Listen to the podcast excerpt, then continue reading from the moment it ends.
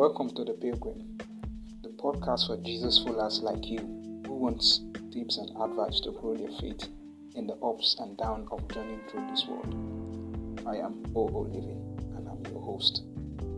In this episode of The Pilgrim, we are taking a quick in depth look at a frequently asked question in the Christian faith How should a Christian live? If you have ever asked this question or even think about it, make sure you listen all the way through.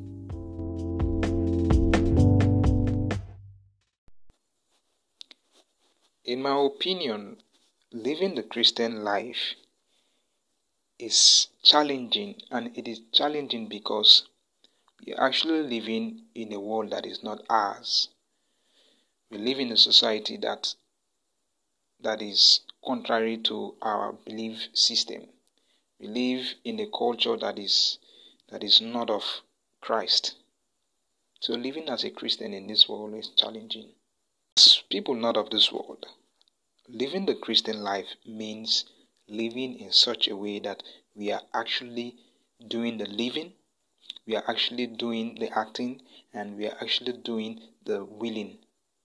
Yet, it is Christ, it is the Holy Spirit who is decisively doing the living and doing the acting and doing the willing in and through our acting, our willing, and our doing. No wonder the Bible says we should walk by the Spirit, we should be led by the Spirit, we should bear fruits of the Spirit, and we should keep in step with the Spirit.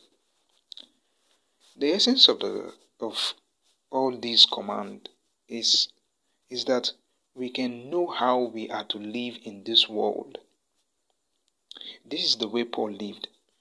That's why he said in 1 Corinthians 15, verse 10 Whatever I am now, it is all because God poured out his special favor on me, and not without result. For I lived, for I have worked harder than any other apostles Yet it was not I, but God, who was working through me by His grace. Living as a Christian means relying on the Holy Spirit. So, the first answer to the question, how should a Christian live? is a Christian should live in Christ by relying on the Spirit. Now we are going to move on and talk about the mindset a Christian should have to live the Christian life. Our mindset influences how we live and our general view of life. In Romans 12, verse 2, Paul, Paul wrote one of the most important truths about living as a Christian.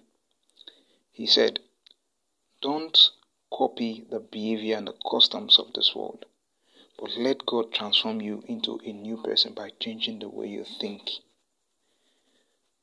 The way we live is directly proportional to the way we think. And culture for culture for the most part is as a result of a collected pattern of thought over time. You live the way you live because of the way you think. And the Bible says, as a man, think so easy. And now Paul is telling us, don't copy the behavior and the customs of this world. But let God transform you into a new person by changing the way you think. Transformation, first and foremost, happens in our mind, in the way we think. So if we are to live as Christians, we should live with a mindset focused on the world to come. You don't live as if you're you, you're of this world. If you live as if you're of this world, it is because you're thinking like this world. So our behaviors only reveals our thoughts. But why will Paul tell us not to copy the behaviors and customs of this world? The answer is found in 1 Peter 2 verse 11.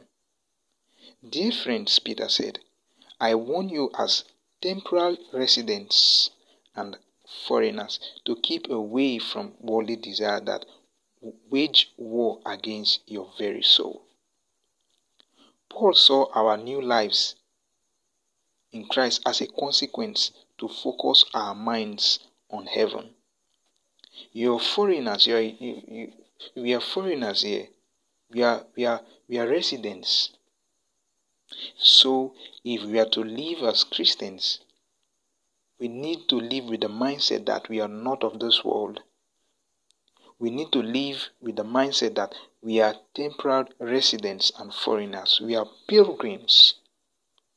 We are sojourners. We are, we are, we are exiles.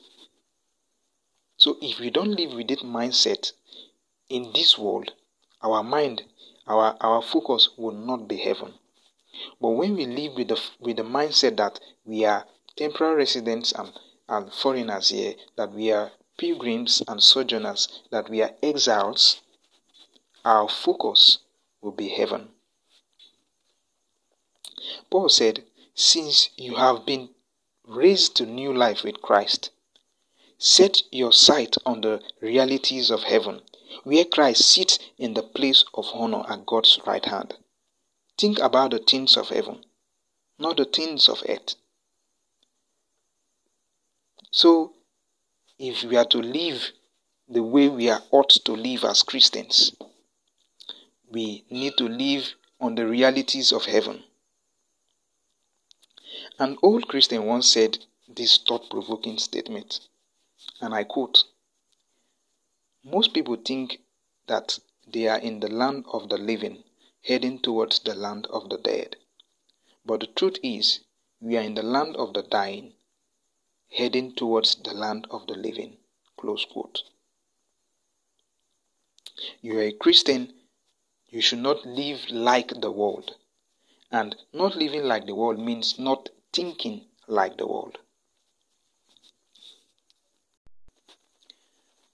At this point, we are going to move on to what is last on my list concerning how to live as a Christian. Living with a purpose to glorify God. That's it. There is a great, majestic God in heaven, and we were meant to live our lives in this world for His glory because this is our purpose of existence. The Bible says in Isaiah 43, verse 7 Bring all those who claim me to be their God for I have made them for my glory. It was I who created them. God says, You are to be with Him because He made you for His glory. This is awesome. It is, it's awesome. You are in this world to live in a way that brings glory to God. If you are to live as a Christian, and you should, you live with the all important purpose of glorifying God. Paul wrote in 1 Corinthians 10, verse 31 Whether you eat, or whether you drink, or whatever you do, do it all for the glory of God. But it's so easy that it, it's so easy to get caught up in the fallen nature of human culture, to live for yourself or perhaps for yourself and your family Without even trying, you begin pursuing worldly desires and pleasures and affluence as the goal of your life.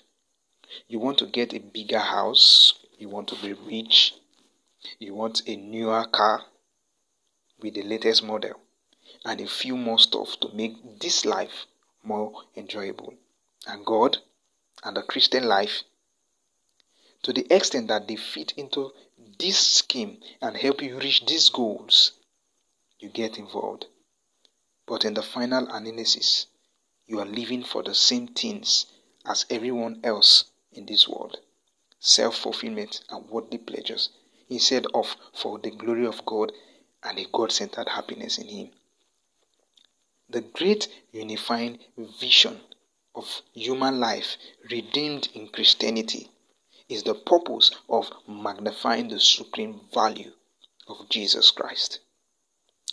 I find these, these words from Jonathan Edwards inspiring, and I quote God is the highest good of the reasonable creature.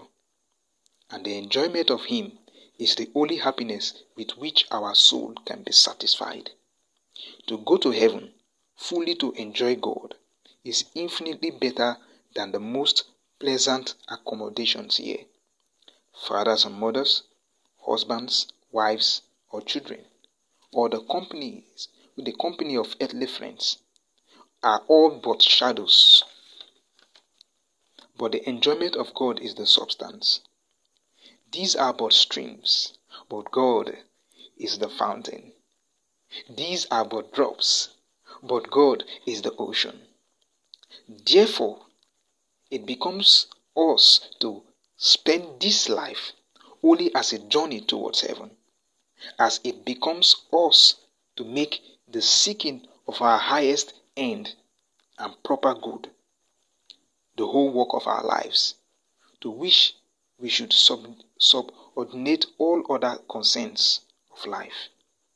Why should we labor for or set our hearts on anything else but for that which is our proper end and true happiness? Close quote. God is calling you to a radical way of living, living by the Spirit, living with a mindset focused on heaven, and living with the purpose to glorify God. You pursue God and the enjoyment of all that He is instead of living for these worldly pleasures. Thank you for listening. If you're not yet following the podcast, follow now so that you can be notified when we post a new episode. The Christian life is a race that involves grace, grace inspired efforts to finish well. But nevertheless, we need encouragement uh, we need encouragement as we run to the finish line. That is what I will discuss in the next episode. Stay blessed. See you on Friday.